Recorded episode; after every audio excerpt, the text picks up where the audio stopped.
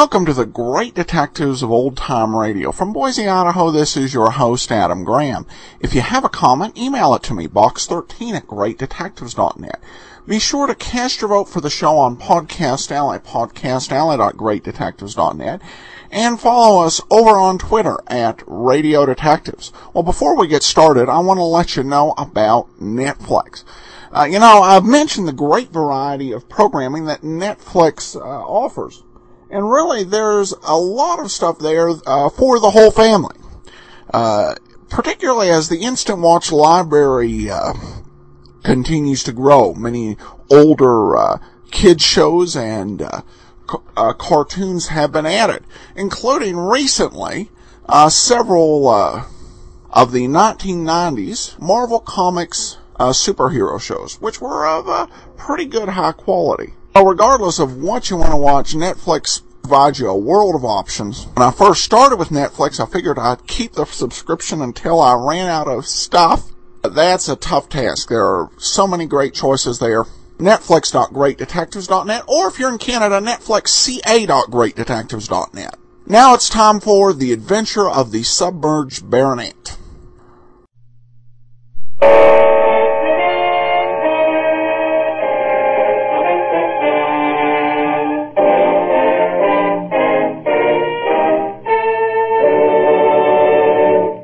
Hair Tonic and Kreml Shampoo present the new adventures of Sherlock Holmes, starring Nigel Bruce as Dr. Watson and Tom Conway as Sherlock Holmes.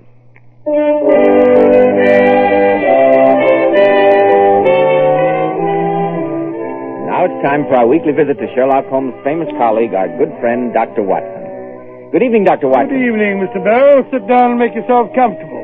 I'm glad to see you. It's always good to see you, Dr. Watson. And judging from the confusion of papers on your desk and the open dispatch box, I deduce that you have a story for us. Absolutely correct, Mr. Bell. I can see that your powers of observation are improving through association with me. I've been looking forward eagerly to this story. The, the Adventure of the Submerged Nobleman, I believe you called it. Extremely odd title. But a most accurate one, my dear chap, as you will see. But first, I know that you're anxious for a word with our listeners. Yes, Dr. Watson, I am. I'd like to tell our listeners about a modern trend in hair grooming that's in such great demand today among men who value their appearance. It's called Kreml Hair Tonic. Kreml keeps hair handsomely groomed from morning until night, just the way you combed it in the morning. This is because Kreml contains a special combination of hair grooming ingredients which is found in no other hair tonic. This wonderful, natural looking hair dressing has just enough light oil to keep hair perfectly groomed with an attractive, healthy looking luster. Yet Kreml never leaves the hair looking or feeling greasy or sticky. Kreml always looks and feels so clean on both hair and scalp. A nationwide favorite among America's top flight executives and most successful men. Be sure to try it. K-R-E-M-L, Kreml Hair Tonic. Now, Dr. Watson, you have my complete attention for the adventure of the submerged nobleman.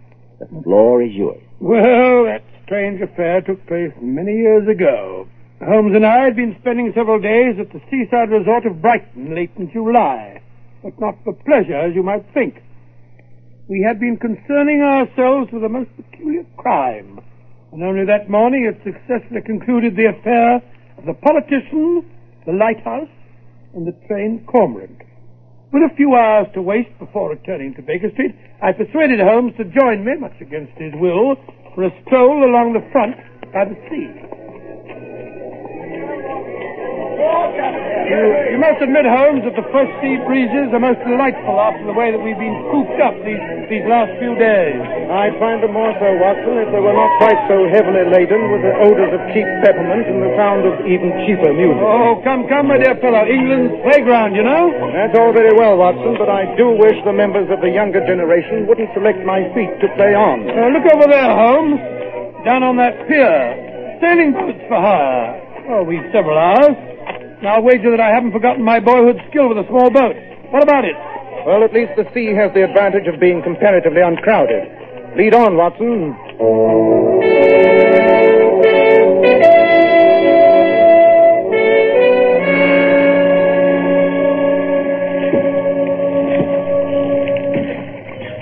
I must congratulate you, Watson, on your skillful handling of our craft. You reveal a talent I didn't know you possessed. I haven't done it for years. I don't seem to have lost the knack, though, do I? How far are we from shore? About two miles, I should say. Wind's rising, too. I think we'd better put about. But now, watch your head, Holmes.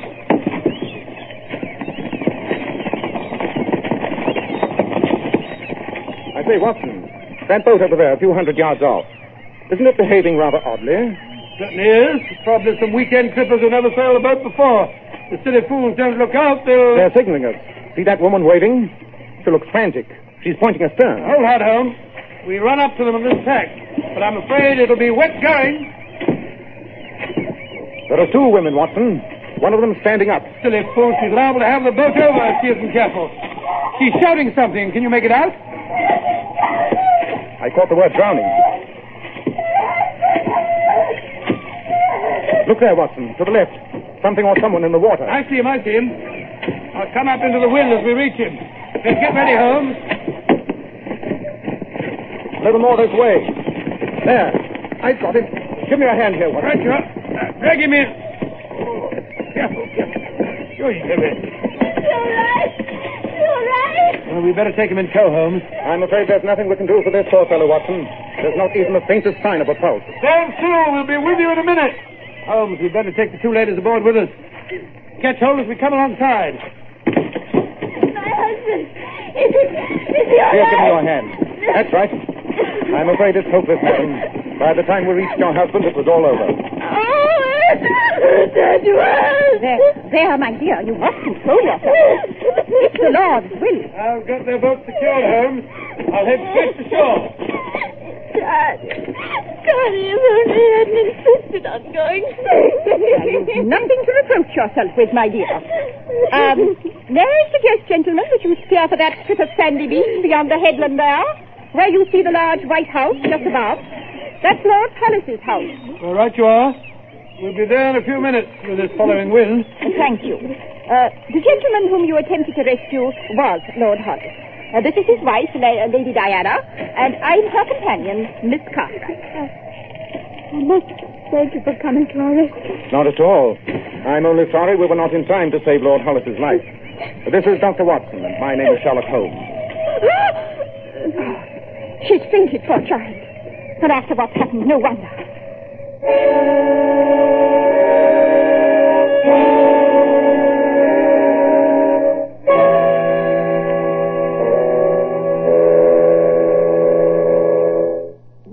She'll be all right now, Miss Cartwright. I stayed with the poor girl until the sleeping draught took effect. Uh, thank you so much, Dr. Watson. Uh, may I offer you some tea? I feel there is nothing so invigorating as a good cup of tea. Uh, no, no, thank you. While you were upstairs, Watson, I sent a servant to fetch Dr. Miller, Lord Hollis's physician. Fortunately, he's also the coroner for this district. I'm sorry that you gentlemen are leaving for London this afternoon. I know that Lady Diana would want to extend her deepest thanks to you uh, as soon as she's recovered from this awful shock. Miss Cartwright has been giving me the details which led up to the tragedy, Watson.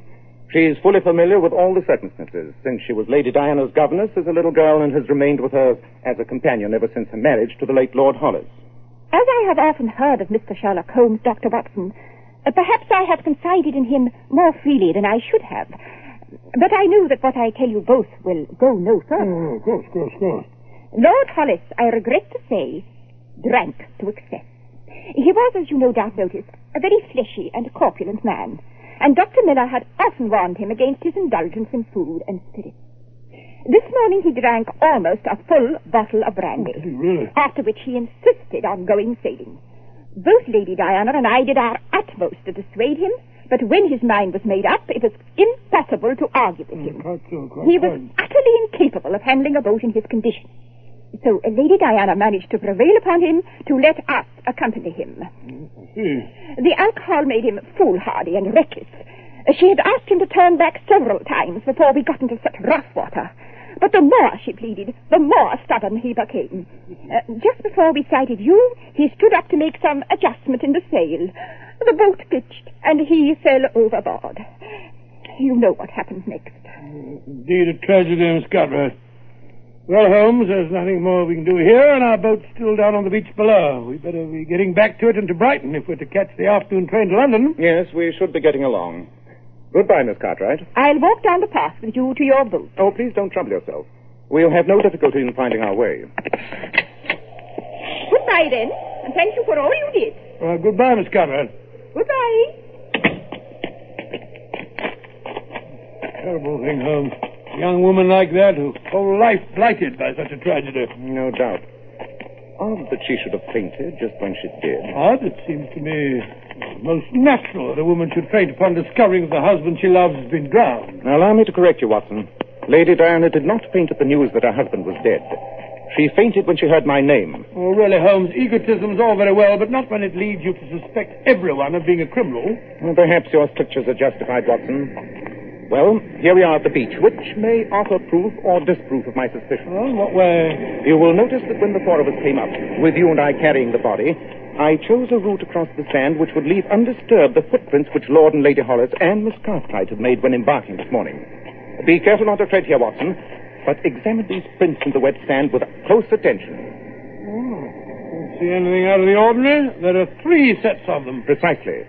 The small ones are Lady Diana's, and those larger principal woman's feet are Miss Cartwright. Oh, how do you know which is which? Because I took the trouble to look at the shoes both of the ladies were wearing. And those large imprints from a rubber sole were undoubtedly made by Lord Hollis. I notice that they waver a trifle, which bears out the report of, of his condition. Capital, Watson. Your observation is indeed to be commended. Oh, thank you very much. But the most important point about these footprints seems to have entirely escaped your eye. Oh, here we go again. I don't understand. Well, you can think it over while we're on our way. Back to Brighton, you mean? Yes, to Brighton. En route to call on Colonel Sheridan. Colonel Sheridan? Why, he's the chief constable of the county, isn't he? Precisely, Watson. Come on, let's be going.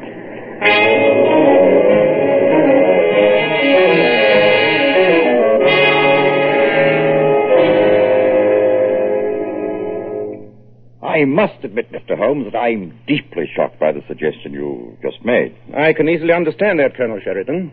Nevertheless, I feel it my duty to lay the evidence before you. Flimsy evidence, you must admit, Mr. Holmes. Flimsy, perhaps. But it offers food for thought. Lord Hollis' footprints in the sand were not nearly as deep as those left by his wife and Miss Cartwright. This despite the fact that he was an unusually heavy man. You're right, Holmes. I noticed that. I'm sure you did, Watson. There's no need to be sarcastic. And your conclusion from those footprints, Mr. Holmes? The extreme depth of Lady Diana's and Miss Cartwright's prints admits of only one conclusion, Colonel. What? You mean their, their feet sank into the sand because they were carrying something heavy? Uh, not something, Colonel. Someone. Good heavens, Holmes. Lord Hollis's body? Quite. But dash it all, man, we we saw the man drown. I fear I must correct you, Watson. We saw the man's body floating in the water. We did not see him drown. I fear we would need far more convincing evidence than those footprints, which the tide has probably washed away by now, even to consider the necessity for action by the police, Mr. Holmes. I understand your position, Colonel. May I request, however, that Dr. Miller, the coroner, conduct a most thorough post-mortem? Of course. With special attention to any possible bruises on the body. Any evidence indicating that Lord Hollis might have been struck a blow that rendered him unconscious before he was pushed overboard. Hmm, I shall instruct Dr. Miller accordingly, Mr. Holmes, but hmm, I still can't believe there's anything wrong. I've known Edward Hollis since he was a boy. He was a fine chap, generous, excellent right at the house, although a bit over fond of the bottle. Yes, Miss Cartwright told us. Oh, Miss Cartwright. Ooh, that woman gives me the cold shivers. She's got an eye like a basilisk.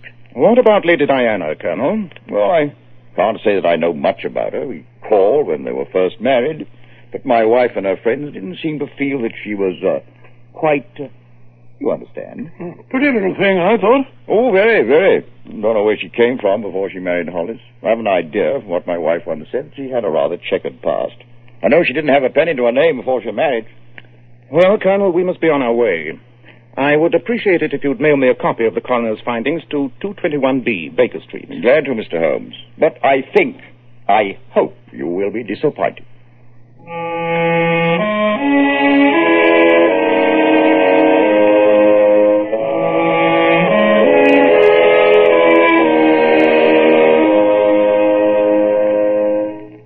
Mr. Holmes, you might stop lolling in that chair and staring vacantly into space and lend me a hand with our packing. Our train leaves in half an hour. Eh? Oh, oh, all right.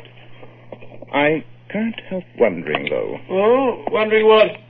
about those footprints. Holmes, you're getting morbid. Either of the ladies hit Hollis over the head, there would have been a mark. I could swear there was no such mark on the body. Possibly, but still. And if he was poisoned, the coroner's report will show it. But if he were neither hit over the head nor poisoned, Oh, but how else could a frail little woman like Lady Diana overcome a robust man like her husband? Just wasting your time, Holmes, if you ask me. I didn't Uh, didn't what? ask you. Oh, there you are. Ah. Well, that finishes my packing. I only wish I had time for a tub before the train. What did you say? I said I only wish I had time for a tub, bath, before the train. I'm a bit on the salty side since our sail this morning. By Jove, Watson. Thank you. What are you talking about? Yes, it's a possibility. A distinct possibility. Come on, forget that train.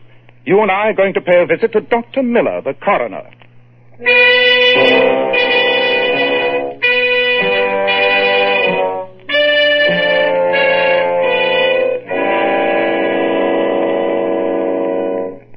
But it's fantastic, Mr. Holmes. I've never heard of such a thing. That doesn't mean that it's impossible, Dr. Miller. You are certain that you found no bruises on the body? Absolutely. I'll stake my professional reputation on that. No traces of poison? None. Oh, it just, just occurred to me, supposing that uh, Lord Hollis's heart had given out, huh? Unfortunately for your hypothesis, Dr. Watson, Lord Hollis's heart was in extremely sound shape. No, the evidence shows conclusively that it was death by drowning, and I am so stating in my report. You see, Holmes, I told you. Nevertheless, I would still like to see the body, Dr. Miller. Very well, very well. It's in here. You see that I've already got along fairly well with the post-mortem. Now, gentlemen, it won't take long to discover if the idea that Dr. Watson so brilliantly suggested to me is a valid one. Your idea, Dr. Watson? Oh, don't ask me, Dr. Miller. I haven't the faintest idea what Holmes is driving at. The body's lungs are filled with water. Not unnatural in a man who's been drowned. Well, at least it proves that he was alive when he went into the water. I knew it. This was no accident, gentlemen. It was murder. Murder? It can't be. How do you know, Holmes? Lord Hollis was supposed to have drowned in the sea before the very eyes of Dr. Watson and myself. There's no mark on his body and his lungs are full of water. But that water, gentlemen, is not salt water as it should be. It is fresh water.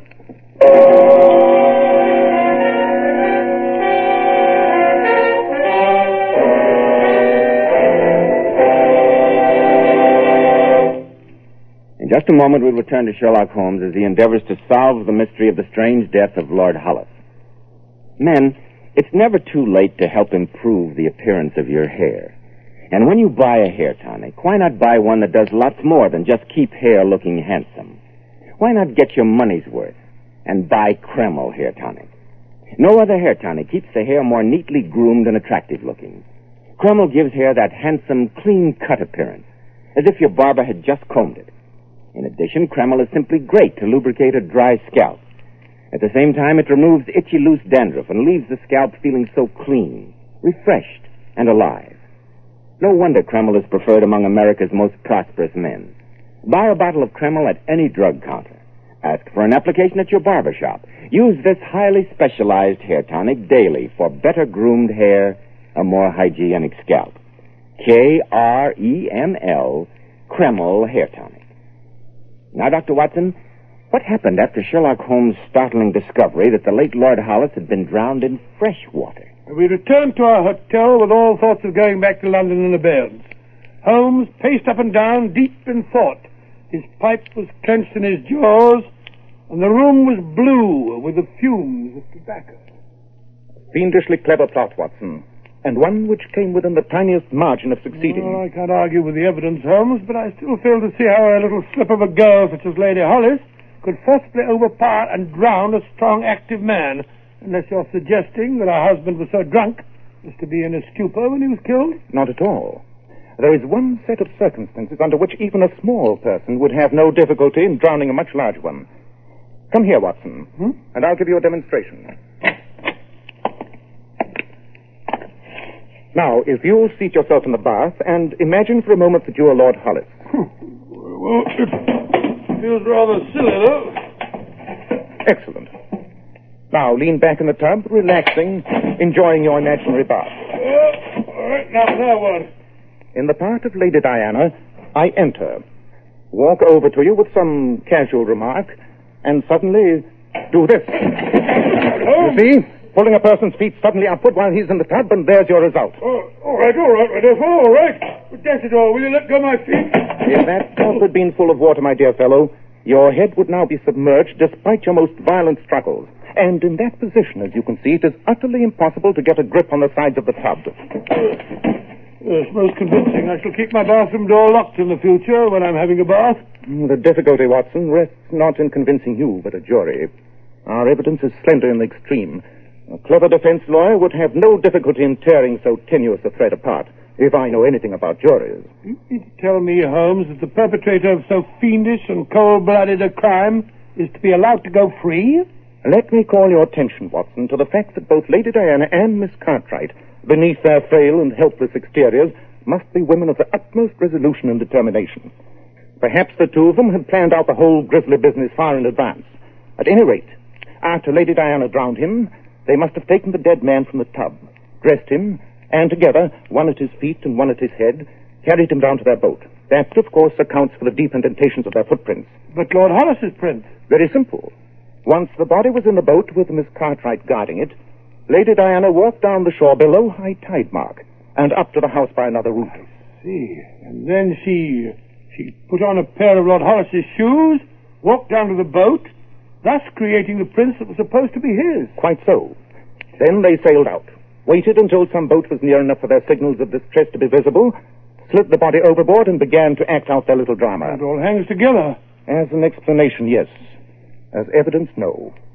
And as I told you at the beginning, Watson, those two women are not the type whom a simple accusation will break down. You can wager that the loyal Miss Cartwright will guard her mistress's secret with her life. And as for Lady Diana, a woman capable of killing her husband in so diabolically clever a manner will not break under accusation. She'd be more likely to sue for slander. What on earth uh, are you going to do, Holmes? You've sometimes told me that I have queer friends in London, Watson. Hmm? I have a plan which depends upon one of them. I shall go out to London tonight. Meanwhile, I want you to make discreet inquiries from Lord Hollis's bankers and his lawyer and see what evidence you can obtain as to his financial affairs. I feel that we may find a large part of the motive there. Right you are, Holmes. When will you return? If all goes well, I'll be back tomorrow night. I want you to call on Lady Diana and engage her and Miss Cartwright in conversation at precisely nine o'clock tomorrow evening. Don't fail me, Watson. It is vital that you carry through your part.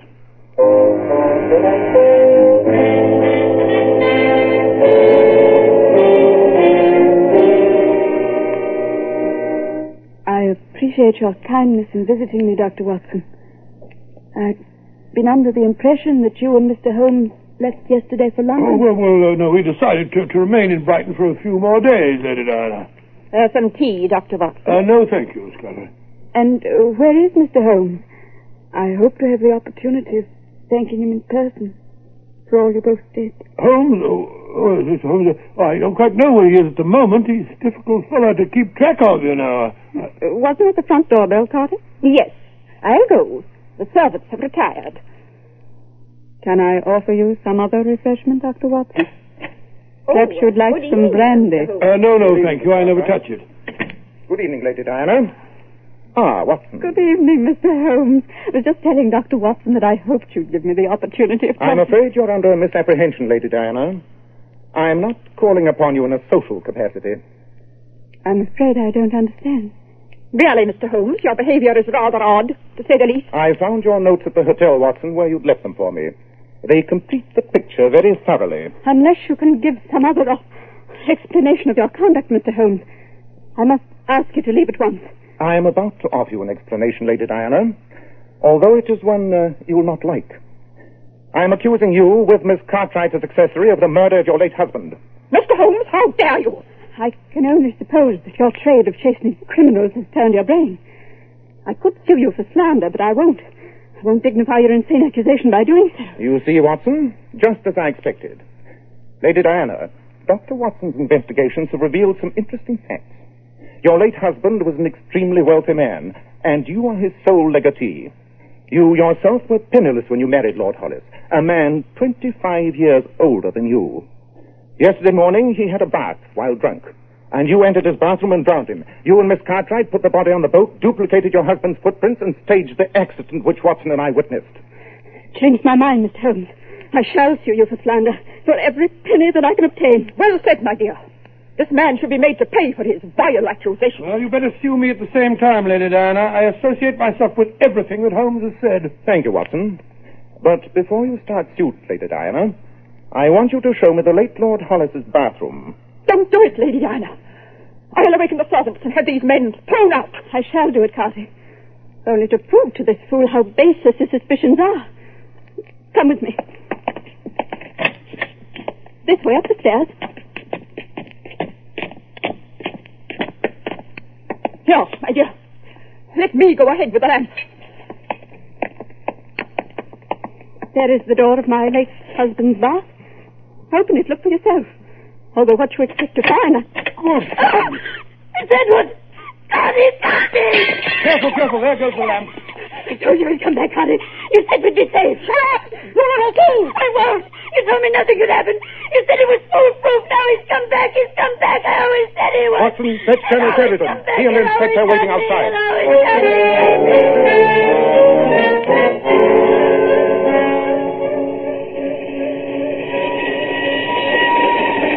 Baker Street will look extremely inviting, Watson, after the explosions and alarms of the last No, it certainly hours. will, but with all the excitement after that woman dropped the lamp and the police inspector taking down Lady Diana's confession, I, I still haven't found out how you managed the whole thing. The return of the late Lord Hollis, you mean? it was really quite simple. One of my many friends in London is one of the artists who makes all those clever waxwork figures for Madame Tussauds Museum. He made me a most lifelike and convincing replica of the late Lord Hollis, working from a photograph furnished by the local portrait studio. Great Scott, and while I held those two women in conversation in the drawing room, you entered the house and smuggled the figure into the bathroom. Precisely, my dear fellow. As I told you, only a very sudden and intense shock would ever have scared confession out of that extremely self-possessed murderess, Lady Diana, and her evil genius, Miss Cartwright. Shock. I don't mind telling you, Holmes, that if I'd been carrying that lamp, I'd have dropped it myself when I saw that figure. Took ten years off my life.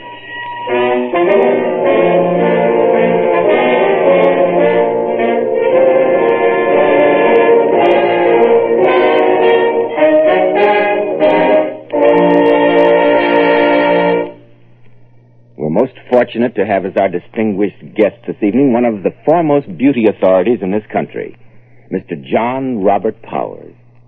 Mr. Powers is often called a king of glamour because he has glorified so many of America's most beautiful women, his famous Powers girls. And now, especially transcribed, Mr. John Robert Powers. Good evening, friends. I don't know if I can live up to a king of glamour, but I certainly have a queen of glamour here this evening, one of my most beautiful Powers girls, Miss Jackie Halsey. Have you something you'd like to say to the audience, Jackie? Yes, Mr. Powers, I have. I'd like to give you a big vote of thanks for telling me to always use Kreml shampoo. No other shampoo I've ever used leaves my hair more shining bright with such a natural glossy luster. Yes, Jackie, Kreml shampoo has been especially developed to glamour bathe each tiny strand of hair. You simply can't beat Kreml shampoo for its wonderful cleansing, beautifying action. It never dries the hair. That's because it has a built-in oil base. Kreml shampoo actually helps keep the hair from becoming dry or brittle. And Kreml shampoo whips up such a luxuriant active foam even in the hardest water. It rinses out so easily and leaves the hair a vision of shining beauty. And that's why I urge every woman to try Kreml shampoo. It's so mild, so gentle, so remarkably beautifying as it uncovers and reflects the natural brilliant highlights that lie concealed in every woman's hair. And it takes only 10 minutes to give your hair this wonderful glamour bath. Thank you so much, Mr. Powers, and your very charming Powers girl, Miss Jackie Halsey. Now, Dr. Watson, what about next week? Well, now let me see. Next week, um, next week I think I'll tell you a story that's always been one of my favorites. I'd call it The Red-Headed League. It began with a strange, fantastic tale told us by a Mr. Jabez Wilson. and ended with a dreadful midnight vigil in the subterranean vaults beneath the city and suburban bank.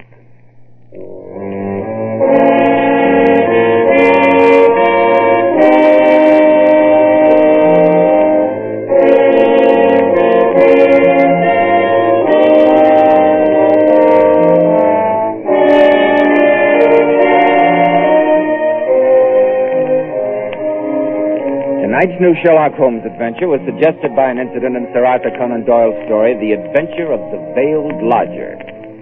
Nigel Bruce appeared through the courtesy of Universal International Pictures. Tom Conway by permission of Eagle Lion Pictures. The Sherlock Holmes series is produced by Tom McKnight, with original music composed and conducted by Alex Steiner. This is Joseph Bell, speaking for Kreml Hair Tonic and Kreml Shampoo inviting you to be with us next week at this same time Dr. Watson will tell us about the Red-Headed League.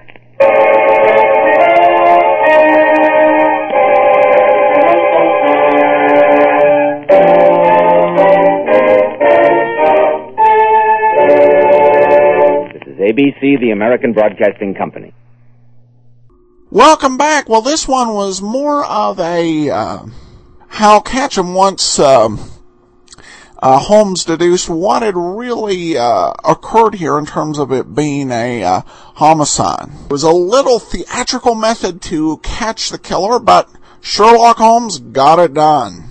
Well, we turn now to listener comments and feedback, and we have a new entry in the favorite Sherlock Holmes. Daniel from North Carolina says, I just wanted to weigh in on the Sherlock Holmes debate. My favorite Sherlock Holmes is Brent Spiner playing Data, playing Sherlock Holmes on Star Trek The Next Generation. Thanks, Dan. Don't know how many uh, other votes we'll get from for that position.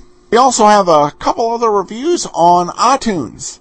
Uh, comment from Cashmont 2001. Adam, I love your podcast. You do a great job and I enjoy all the information you give us about each show and thank you for all the time and effort you put into this podcast and Dragnet. And then Texas Girl, uh, uh, New York City, uh, writes, these are great shows. I appreciate the work Adam puts in to give us some background on the shows we're hearing. Uh, he puts the shows in context of what was going on at the time, both in Hollywood and in the rest of the world.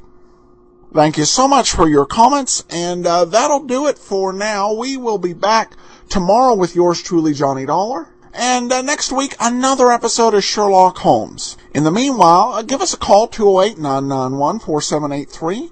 Box 13 at greatdetectives.net is the address if you have uh, any comments. And uh, become one of our friends on Facebook, facebook.com slash radio detectives. But from Boise, Idaho, this is your host, Adam Graham, signing off.